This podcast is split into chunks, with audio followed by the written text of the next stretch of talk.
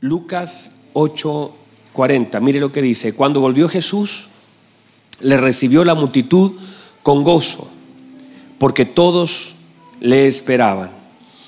Entonces vino un varón llamado Jairo, que era principal de la sinagoga, y postrándose a los pies de Jesús, le rogaba que entrase en su casa, porque tenía una hija única como de 12 años que estaba muriendo. Y mientras iba, la multitud le oprimía. Pero una mujer que padecía de flujo de sangre desde hacía 12 años y que había, y que había gastado en médicos todo cuanto tenía y por ninguno había, sido, había podido ser curada, se le acercó por detrás y tocó el borde de su manto y al instante se detuvo el flujo de su sangre. El 45 dice, entonces Jesús dijo, ¿quién es el que me ha tocado? Y negando todos, dijo Pedro y los que con él estaban, Maestro, la multitud te aprieta y oprime y dices, ¿quién es el que me ha tocado? Pero Jesús dijo, alguien me ha tocado porque yo he conocido que ha salido poder de mí. Vamos a dejarlo ahí, por favor, tome asiento.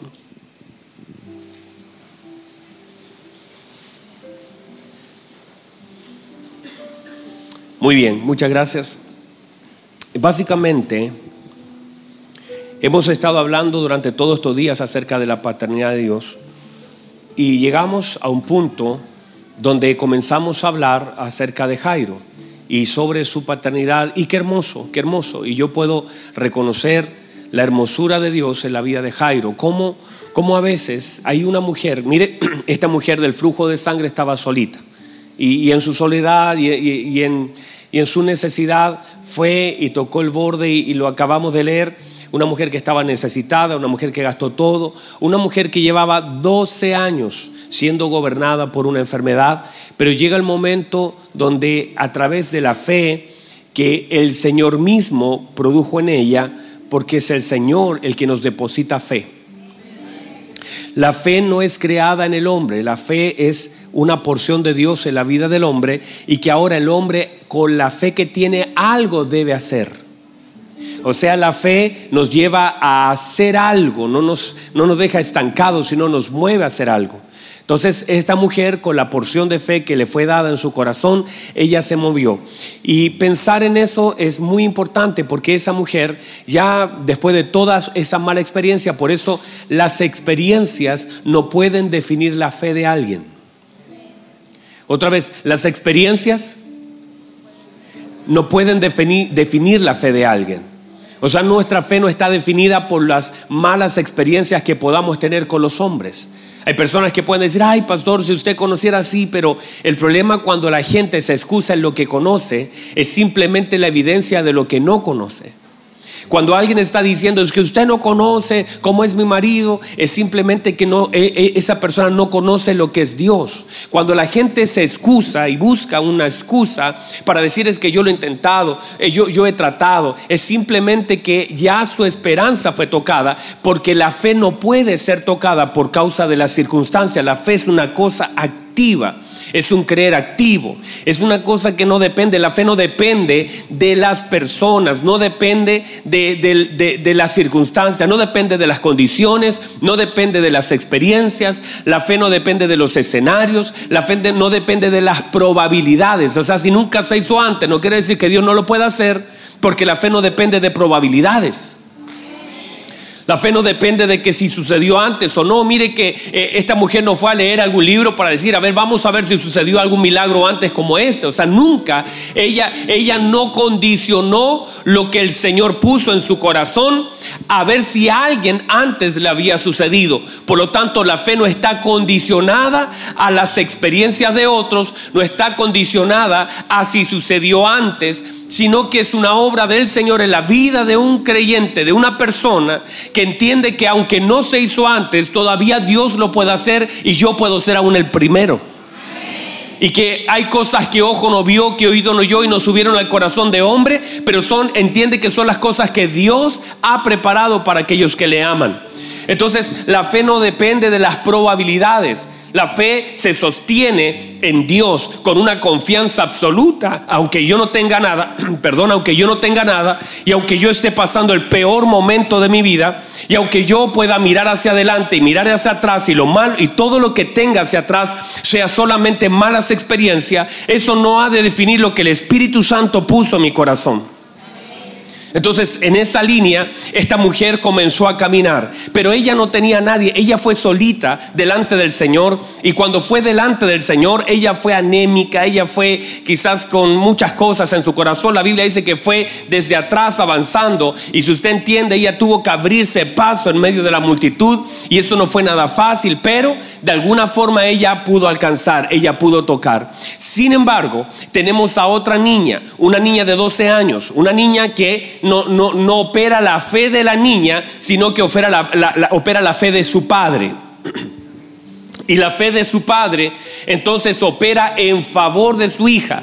Porque llega un momento cuando nosotros podemos alcanzar algunas cosas con la fe que el Señor nos ha dado. Pero también se vale y también es bíblico que nosotros a través de nuestra fe podamos bendecir la vida de otro que nuestra fe pueda ser usada en favor de aquellos que necesitan y sobre todo de aquellos que amamos. Pero es allí donde a veces debemos aprender a sostener, porque míreme, cuando se trata de cosas importantes para nosotros, nuestra fe se vuelve así, se vuelve arriba y abajo. Cuando se trata de otras personas, incluso donde no hay mucho vínculo, nosotros incluso podemos creer mucho más. Pero cuando se trata de nosotros, a veces confundimos la fe con la necesidad. Y, lo que queremos es que es enfocado en lo que necesitamos. Pero es tanto el, el, fluctuar de nuestra fe, porque cuando es alguien muy cercano o somos nosotros mismos, por eso mire lo que le dice el Señor a esta mujer. Le dice, mujer, grande es tu fe. ¿Por qué? Porque cuando se trata de nosotros, nuestra fe tiende a bajar un poco. Cuando un amigo viene y te dice, estoy sin trabajo, tú le dices, hay que orar, hermano, vamos a orar, yo voy a orar por ti, voy a pedir la oración allá, voy. Pero cuando se trata de que usted queda sin trabajo, la cosa cambia y en realidad la fe no se mide solamente en favor de otros, sino que una buena medida de fe se ve aquí cuando a nosotros nos afecta el corazón, cuando las cosas importantes para nosotros son tocadas es allí donde se puede manifestar una verdadera fe. Entonces, esta, esta, esta niña tiene la bendición de tener un padre que tiene fe.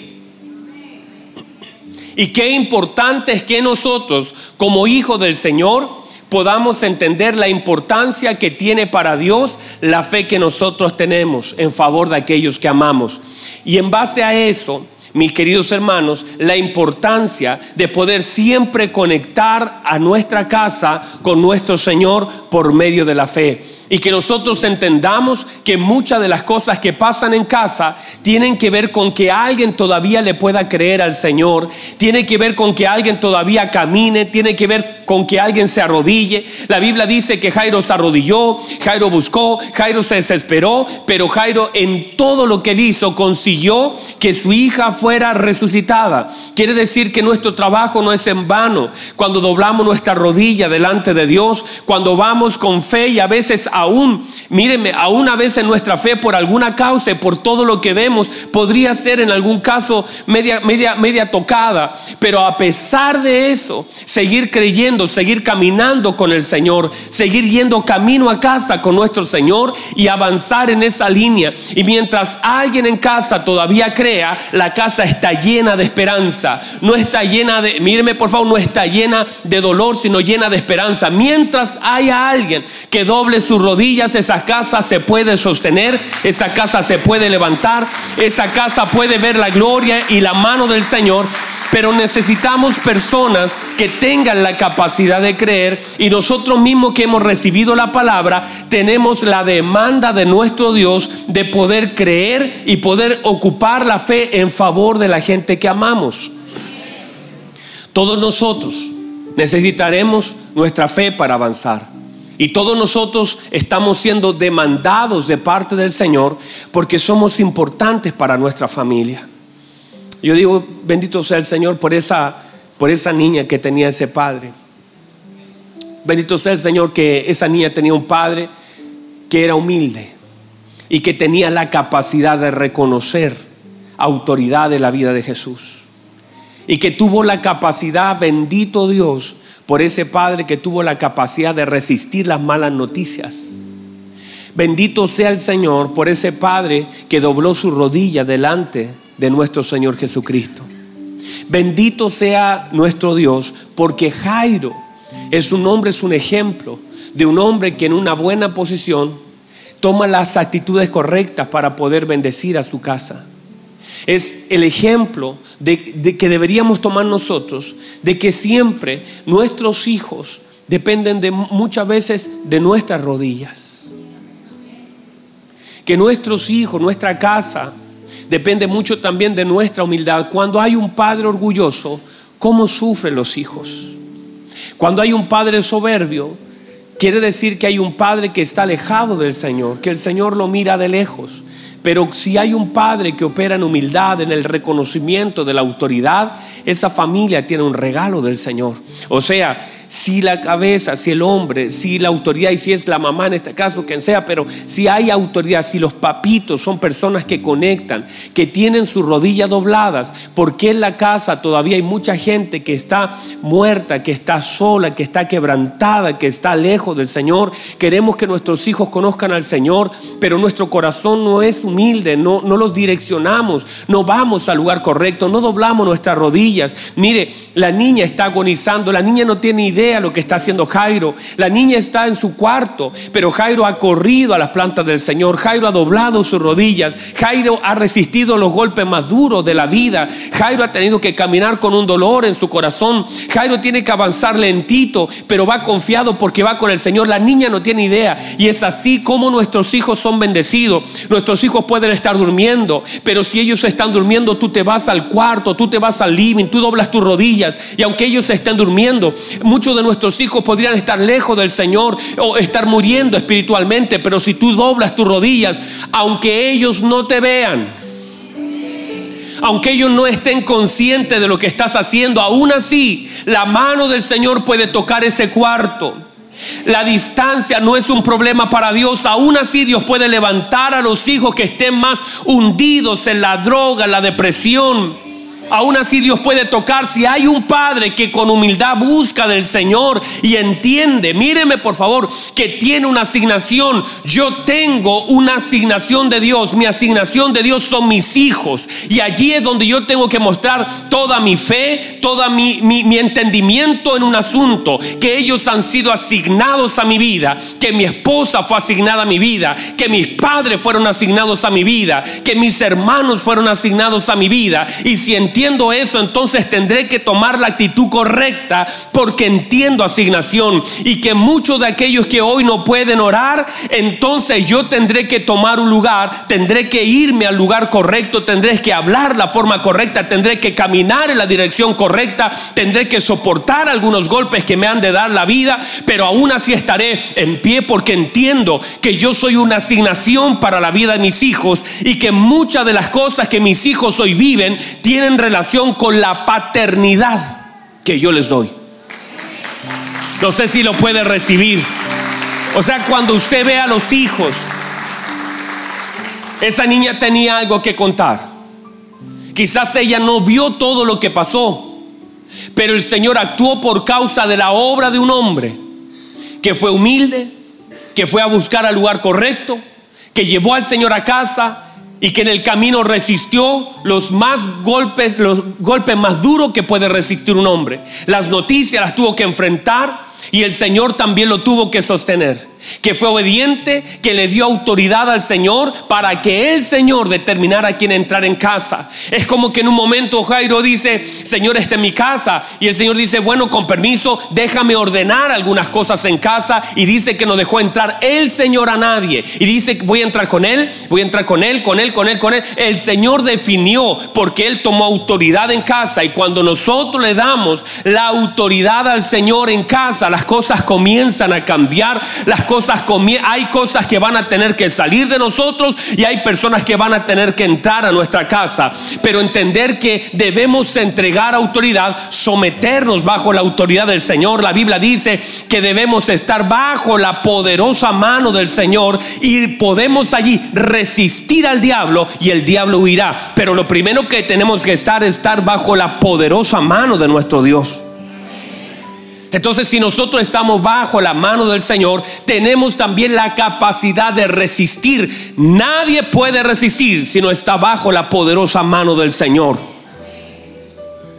Dice que debemos estar entonces bajo la poderosa mano del Señor. Dice luego resistir, porque nadie puede resistir sin estar bajo la mano del Señor. Porque la mano del Señor te da la resistencia y todo lo que puedas ver que luego huye de ti, porque hay cosas que ni tú le tienes que decir, váyase, huyen de ti. O sea, uno puede decir, ay diablo, ándate de aquí, vete de aquí, pero si usted no está bajo la poderosa mano del Señor, eso no va a pasar. Pero si usted está bajo la poderosa mano del Señor, allí, bajo la poderosa mano del Señor, usted puede resistir. Y al resistir bajo la poderosa mano del Señor, hay cosas que usted ni va a hablar, pero que solas van a huir que vendrán por un camino hacia usted, pero por siete caminos se irán delante de usted, porque usted está bajo la poderosa mano de su Dios.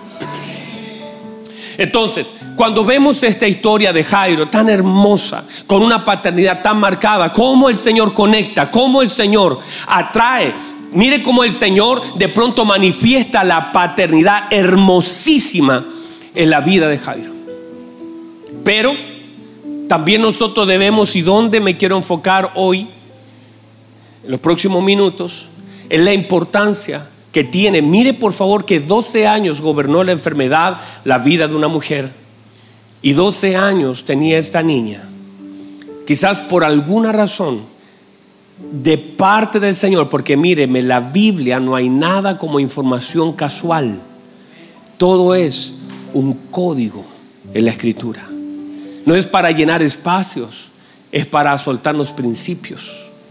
Y allí hay dos mujeres siendo gobernada, una 12 años siendo gobernada por una enfermedad. Una enfermedad que la empobreció, una enfermedad que la avergonzó, una, una enfermedad que le restó mucho, pero que al año 12 ella pudo conectar con el manto del Señor. Y vemos también a una niña que en sus 12 años está pasando el momento más complejo, pero en realidad yo cuando pensaba en esta palabra, no fue la prueba más difícil, fue la gloria más grande. Porque solamente la gloria de Dios se, puede manifestar o se puede mirar con mayor intensidad cuando nosotros estamos viviendo momentos muy complejos. Cuando nosotros vivimos los momentos más complejos, son los mejores escenarios para visualizar la gloria del Señor. Los peores escenarios que nosotros podamos vivir pueden ser la plataforma para que la gracia y la gloria de Dios sea manifestada. Entonces cuando tú ves el escenario de Jairo, Jairo era temeroso, Jairo, era, era un buen hombre, Jairo era principal, Jairo era humilde, pero lo que Jairo vivió con la presencia del Señor en casa, hermano, eso Jairo nunca lo pudo haber vivido y nunca lo pudo haber experimentado y nunca lo pudo haber a menos que algo tocara algo importante para él. Entonces, esto que fue tocado simplemente vino a abrir una posibilidad para que la gloria de Dios sea manifestada en la casa de Jairo. Ah, quiero decirle esto. Hay algunas cosas que parece que son muy, muy angustiantes para nosotros, pero son plataformas para que el Señor pueda manifestar su gloria sobre cada uno de nosotros. Mire lo que dice la escritura, que ellos cuando la niña es levantada, ellos quedan atónitos. O sea, míreme por favor, Jairo estuvo delante del Señor. Jairo caminó con el Señor. Jairo tenía fe en el Señor. Pero Jairo, cuando el Señor levanta a su hija, conoce una dimensión de Cristo que no pudo haber sido conocida sino a través de la prueba. Jairo conocía del Señor, claro que sí. Por eso fue a él. Jairo ¿Tenía fe que el Señor la podía sanar? Claro que sí. Por eso le fue a pedir eso. Jairo caminó con el Señor y recibió la palabra del Señor. Pero la manifestación del el poder de Dios en la vida de su hija dejó a Jairo descolocadísimo, atónito. Jairo dijo, bueno, yo lo conocía, tenía fe y todo, pero lo que él ha hecho, y hay cosas, porque en las mayores pruebas de nuestra vida podemos conocer la mayor gloria de nuestro Dios en la mayor prueba de nuestra vida, podemos conocer la mayor gloria de nuestro Dios. Si usted sigue caminando con el Señor, si usted no se suelta de lo que el Señor ha hablado, si usted cree que el Señor todavía va con usted, esa gloria puede ser manifiesta de diferentes formas, porque nosotros casi estas, estas historias bíblicas, casi todas cierran, estando el Señor, todas cierran casi de la misma forma. Fue resucitado, fue levantado, fue, pero hay otras historias que no se cierran así. Y, quiero que entienda que la mayor gloria no es recibir algo del Señor, sino la mayor gloria es conocer algo del Señor. Ah, reciba eso. La mayor gloria no es, por ejemplo, que usted sea sanado. La mayor gloria es conocer mucho más a Cristo. Ah, reciba eso, por favor la mayor gloria, lo que nosotros puede cambiar nuestra vida, no es que mi hijo sea sanado, no es que Dios responda a una necesidad, sino que Dios sea manifiesto a través de eso de una forma reveladora sobre mi vida. Ahora se lo voy a volver a decir, mire. El apóstol Pablo no fue sanado. Y él tenía un aguijón. Y ese aguijón era complejo para él, lo incomodaba, lo, lo debilitaba. Por eso el Señor le dijo, en tu debilidad hay aguijones que lo bajaban, que lo debilitaban. Y él dijo tres veces de rogado al Señor. Y el Señor le dijo, bástate de mi gracia, porque mi poder se perfecciona en tu debilidad. Y él dice entonces de buena gana me gloriaré más en mis debilidades para que repose sobre mí el poder de Cristo. Y lo que él pudo conocer fue más trascendente de lo, de lo que incluso él pidió recibir. Porque ahora se le abrió el entendimiento y pudo conocer el poder de Cristo operando en su debilidad.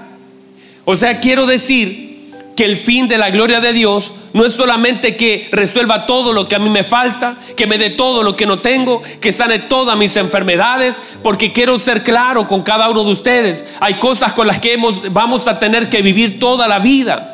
Hay cosas que tal vez no van a cambiar. Tal vez vas a cojear toda la vida. La Biblia dice que cuando estaba Jacob peleando con, con el ángel, el ángel le pega para abajo, le saca y dice que comenzó a cojear y tal vez quedó cojo. Pero aunque quedó cojo, pudo conocer la gloria de Dios y cada vez que cojeaba se acordaba de aquella vez que pudo conocer la presencia de Dios, que pudo recibir la palabra de Dios. Y esto simplemente me viene a recordar que el Señor estuvo conmigo y me soltó una palabra y me cambió el nombre y yo era un Jacob, ahora estoy cojo, pero soy un Israel y puedo conocer algo glorioso del Señor que antes no conocí y cada vez que cojeo me recuerdo del encuentro que tuve con el Señor.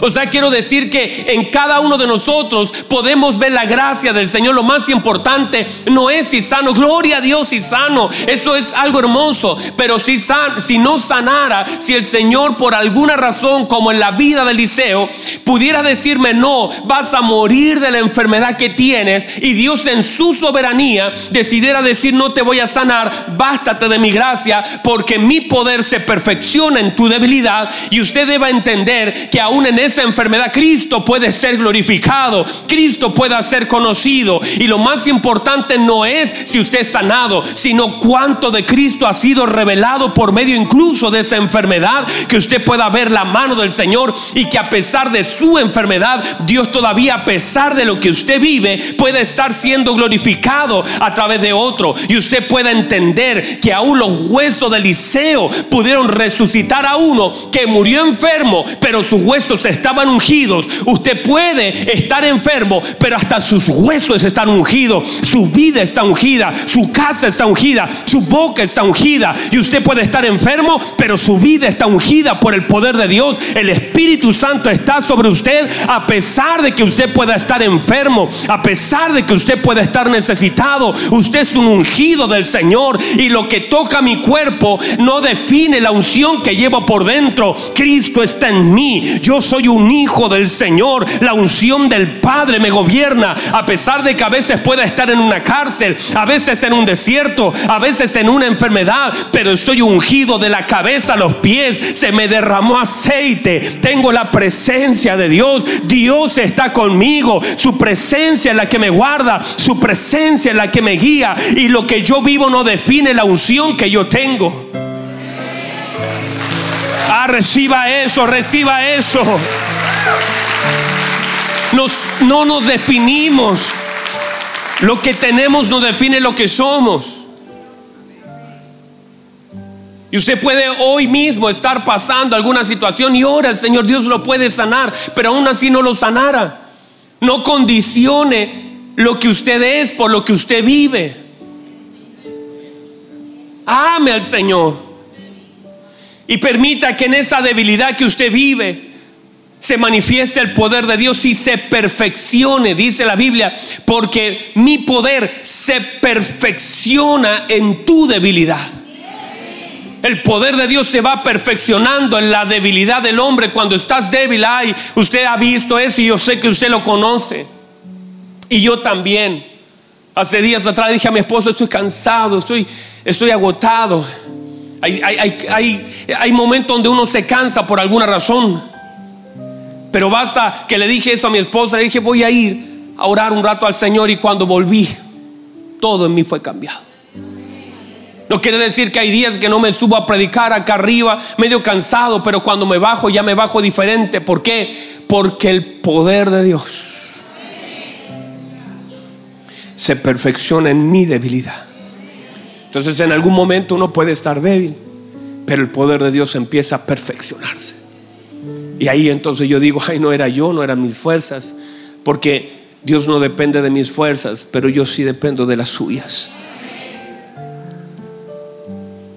Entonces todos nosotros en algún momento podemos cansarnos de la enfermedad, cansarnos del problema, cansarnos de esta situación, pero ese cansancio no te destruye, sino que si estás en Cristo, ese cansancio, esa debilidad, esa flaqueza, ese momento, porque llega un momento, la Biblia dice que, que en la noche vendrá el lloro, pero por la mañana vendrá la alegría, que la ira del Señor dura un momento, pero su favor dura toda la vida.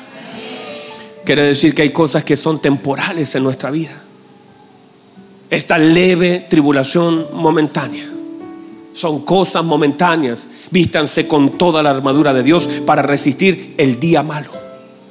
Y habiendo resistido, estar firmes. Quiere decir que hay días que son malos, pero en esos días malos debo guardar ahora en mi carácter, en el carácter formado por la obra del Espíritu Santo del Señor, mi boca mis ojos, mis oídos. Debo guardarme. Debo decir, no, Señor, yo estoy un poquito debilitado. Perfeccione su poder en mí. Levánteme con su poder. Y usted puede sentir la mano del Señor que en medio de, esa debilidad el Señor lo levanta, lo levanta y usted se hace fuerte. Usted dice, ay, yo, no eran mis fuerzas, no era mi habilidad, no era mi experiencia, no era mi mensaje, no era eso. Es su mano poderosa que se está perfeccionando en mi debilidad. Así que de buena gana me voy a gloriar en mis debilidades, porque cuando soy débil, en realidad soy fuerte. Y soy fuerte porque está perfeccionándose el poder de Dios sobre mi vida. Reciba eso, por favor. Estamos cerrando. Míreme. Estamos cerrando. Este es, este es el primer domingo del mes 12, un mes de gobierno. Le decía al Señor, ¿qué debo tener claro, Señor, para este mes? Anoche a las 12 doblé mis rodillas doblé mi corazón y empecé a adorar al Señor. Le dije, Señor, ¿qué tengo que hacer este mes? Quiero ser entendido en este tiempo que vivo. Y entendía que debíamos cerrar este mes con una más, mayor fuerza de adoración. Hasta las 4 de la mañana estuve adorando al Señor. y, comencé a adorar. Y dije, voy a entrar en este nuevo tiempo adorando. Y voy a exaltarle, Señor. Y voy a reconocerle, Señor.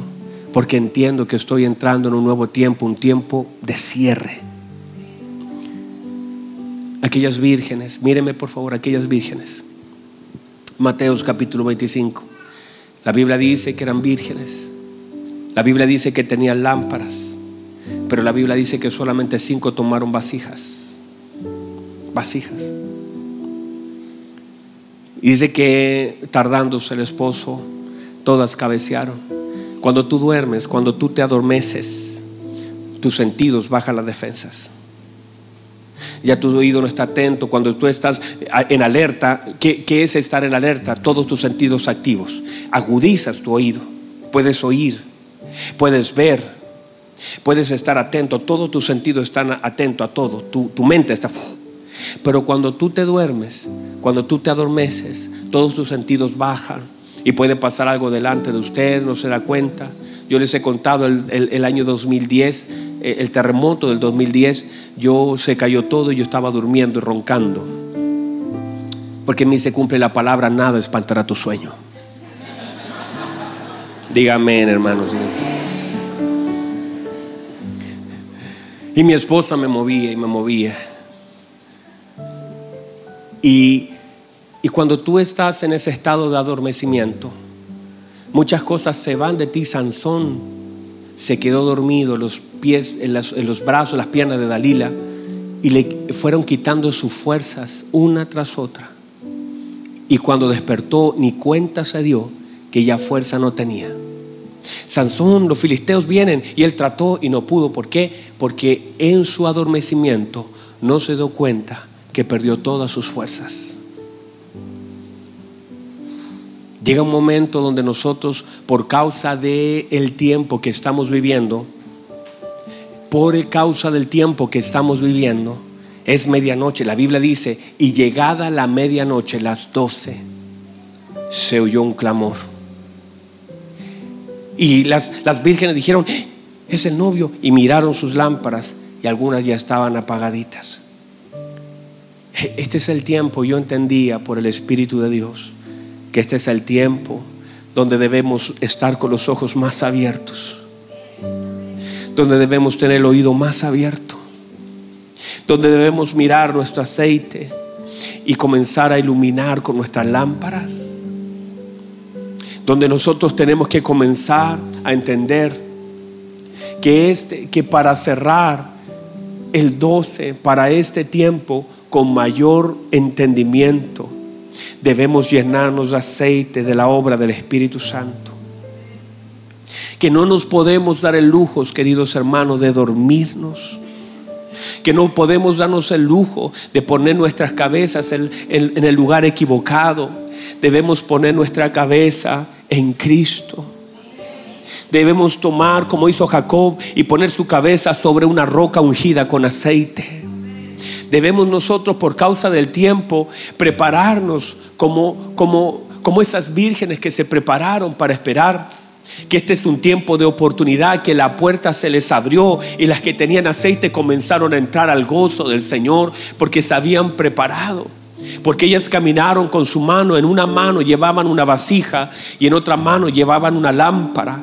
Y así también nosotros debemos prepararnos. Y en este tiempo, en este tiempo, mis amados, que estamos viviendo un tiempo de gran oscuridad, es donde nosotros con más fuerza debemos preparar nuestro corazón y buscar al Señor con todo nuestro corazón, inclinar nuestro corazón delante. No es un tiempo para dormir, hermano no es un tiempo para dormir, no es un tiempo para relajarnos, no es un tiempo para reclamar, no es un tiempo para hablar cosas que Dios no quiere que hablemos, es un tiempo para alinear nuestra boca a la boca de Dios y que el mundo pueda oír a través de nuestros labios lo que Dios quiere que la gente escuche, alinear nuestro oído, no prestar oído a tantas cosas, sino poner nuestros oídos en el cielo y nuestra boca aquí en la tierra, escuchar lo que el Padre está hablando, el Padre sigue hablando hay sonidos en el cielo y la gente necesita oír el sonido de Dios para que usted traiga esperanza, porque la palabra de Dios trae esperanza, la palabra de Dios trae luz, la palabra de Dios trae dirección, la palabra de Dios rompe cadena, la palabra de Dios es poderosa, la palabra de Dios trae sanidad, la palabra de Dios trae revelación, la palabra de Dios trae orden, la palabra de Dios todo lo cambia, todo lo transforma y necesitamos que la iglesia esté despierta. Iglesia tenemos que despertar porque es un tiempo de medianoche, es un tiempo de clamor, la sociedad está clamando, el mundo está clamando, la tierra está gimiendo y los hijos de Dios tienen que levantarse como una antorcha con una palabra de Dios en sus labios, no hablando desde su necesidad, sino hablando desde el propósito, no hablando desde el, reclamo que puedas tener de las cosas que faltan, sino hablando desde el entendimiento, lo que Dios ha dicho en medio de la crisis, en medio del problema, en medio de la angustia, decir, así dice el Señor, amado, a ti no te ha de faltar. Aquella viuda dijo, no tengo nada, solamente un puñado de harina y aceite. Y el profeta dijo, eso es lo que tú estás hablando, pero yo tengo una palabra diferente. Yo tengo una palabra de Dios. Vive Jehová, que no faltará el aceite y no faltará la harina hasta que esta sequía termine. Tú me estás hablando de lo que está viviendo, pero yo te vengo a hablar delante del Dios que sirvo. Te vengo a dar una palabra que va a cambiar tu pensamiento. Saliste de casa diciendo voy a recoger unos leñitos para morirme, pero traigo una palabra de parte de Dios para decirte hay cosas que no se van a acabar. La harina no se va a acabar, el aceite no se va a acabar hasta que esta sequía termine. No importa, tú me estás hablando de lo que vives. Yo te estoy hablando de parte de Dios. Te estoy hablando de parte de Dios y necesitamos una iglesia que hable de parte de Dios. Necesitamos una iglesia que hable de parte de Dios. Una iglesia que no se contamine. Una iglesia que hable lo que el Padre está hablando. Que extienda la misericordia al que lo necesita. Que sus palabras sean esperanza para aquel que ya no tiene, que sean sanidad. Pero no hablar lo que la gente quiere oír, hablar lo que el Padre quiere que la gente escuche. Cierre sus ojos, por favor. Un momento. Timoteo vendrán tiempos peligrosos con hombres amadores de sí mismo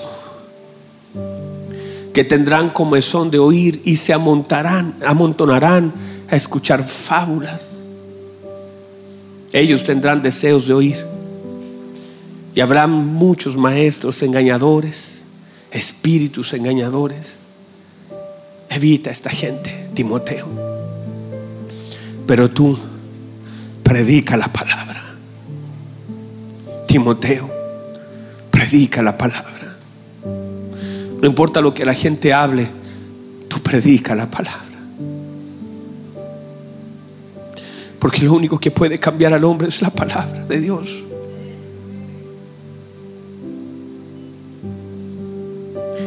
Predica la palabra. No importa que los tiempos sean peligrosos, predica la palabra. No importa que se levanten hombres amadores de sí mismos, predica la palabra, no des opiniones de los hombres, predica la palabra. Que lo que gobierne tus conversaciones no sea lo que ha sucedido, predica la palabra. Una iglesia con lámpara es una iglesia con palabra. Recíbalo, reciba eso. Es un tiempo, iglesia, donde tenemos que despertar. Es un tiempo donde Dios quiere llenar tu lámpara. Y que tengas una vasija en tu mano. Es un tiempo donde hay aceite para que te llenes. Es un tiempo para brillar, para iluminar en medio de toda la oscuridad. El Espíritu Santo está en medio de nosotros de una forma tan hermosa. Este es el tiempo donde la gente necesita oír la palabra de Dios. Este es el tiempo donde Dios puede tocar la vida de tanta gente. Ah, falta tanto tiempo, dijeron los hombres. Ustedes dicen que falta tiempo.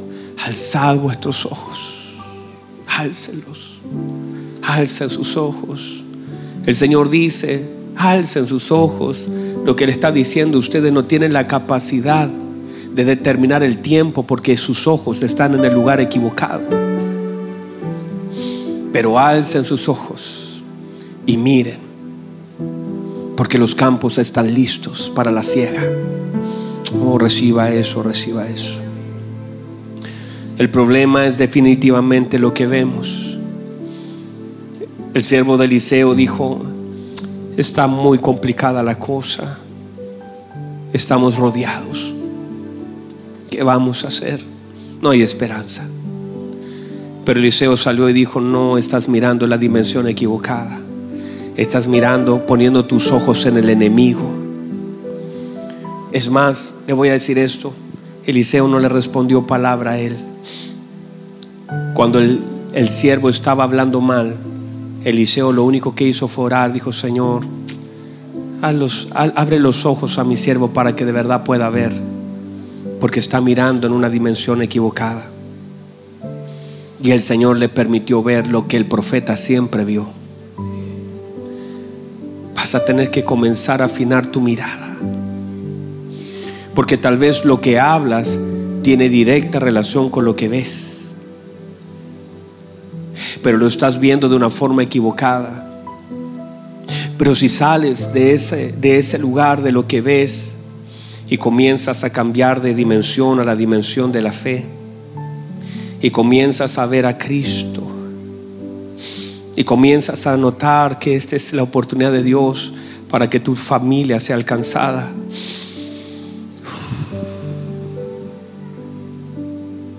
Que esta es una oportunidad de Dios para que Dios pueda tocar tu familia, tu casa, tu vida. No vas a cerrar este año como lo comenzaste. Hay cosas que han de ser abiertas delante de ti, porque a las 12, si estás con aceite, hay puertas que se van a abrir delante de ti. A las 12, dice, se oyó un clamor. A las 12, a medianoche se oyó un clamor. Y las que estaban con aceite comenzaron a caminar. Entiéndase, llénate de aceite, porque hay puertas que se van a abrir delante de ti y que te necesitan con la lámpara llena de aceite. Llénate más. Pastor, ¿cómo cerramos este mes? Ora como nunca antes. Adora al Señor, levanta la adoración, quebranta tu corazón, exáltale. Dile, Señor, yo te amo. Dígale, Señor, y invéntele una canción. Póngale usted el ritmo a esa canción, póngale las notas usted. Yo sé que estamos tan acostumbrados a repetir las canciones de otros y eso no está mal. Pero eso nació en el corazón de otro. Nosotros somos el eco de ese otro. Pero si usted canta una alabanza, está ahí en su cama y de pronto dice, Señor, te amo. Solo quiero decirte que te amo. Solo quiero decirte gracias. Y usted a eso le pone una melodía, aunque no, no tenga la mejor voz, aunque no haya un piano al lado tuyo acompañándote. Ah, esa canción suena en los oídos de Dios tan fuerte.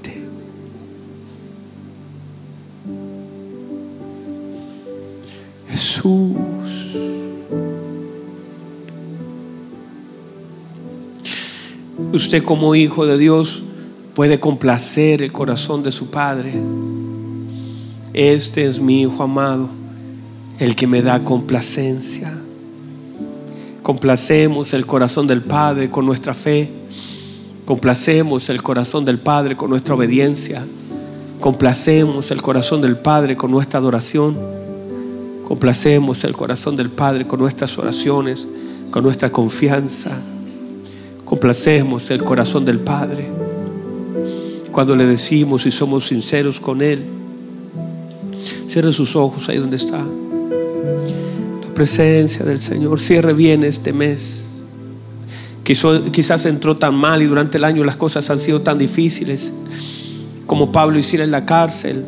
Adora al Señor. Adora al Señor. Adórelo como nunca antes. Cántele como nunca antes. Ore como nunca antes. Espíritu Santo, en este lugar con su presencia, Señor. En este lugar con su presencia. Llene más. Llene más con su presencia.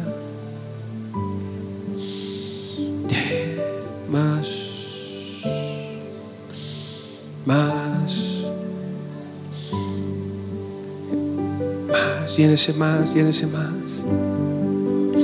Llénese con la presencia.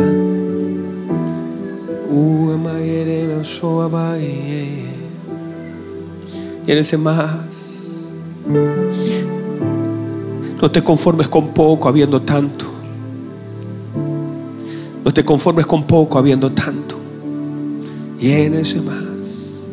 La presencia de Dios camina bajo la gracia, bajo la unción del Espíritu Santo. Me seréis testigo cuando venga el Espíritu Santo. Y recibiréis poder cuando venga el Espíritu Santo. Adora al Señor, porque el Padre busca adoradores que le adoren en espíritu y en verdad. Adórale.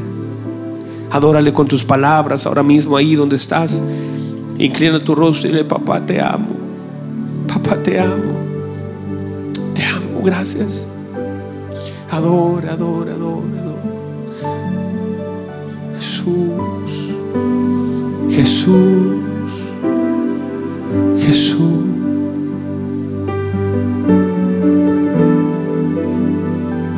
Jesús, Jesús, hermoso Jesús.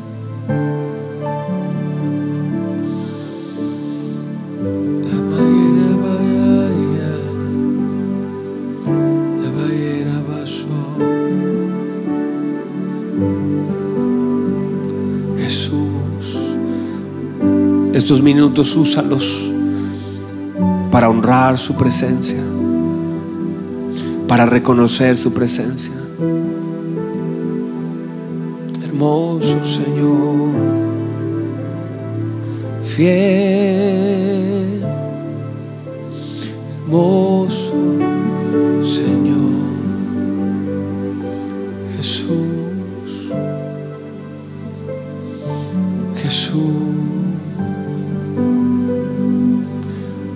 Ahí donde está, dígale Señor, lléname de aceite.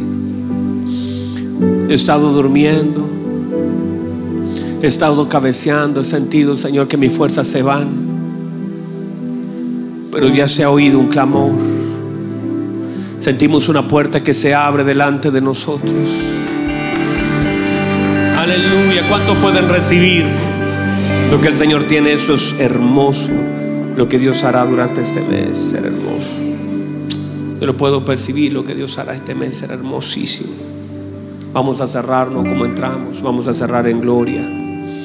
Vamos a cerrar este mes con nuestra mano. De hecho, el 31 de diciembre vamos a estar cerrando, agradeciéndole, llorando delante del Señor. El Señor ha de abrir puertas a los que amamos a Dios. La Biblia dice que ninguno que confía en el Señor será avergonzado. Y yo creo eso. Yo creo eso. En el nombre de Jesús.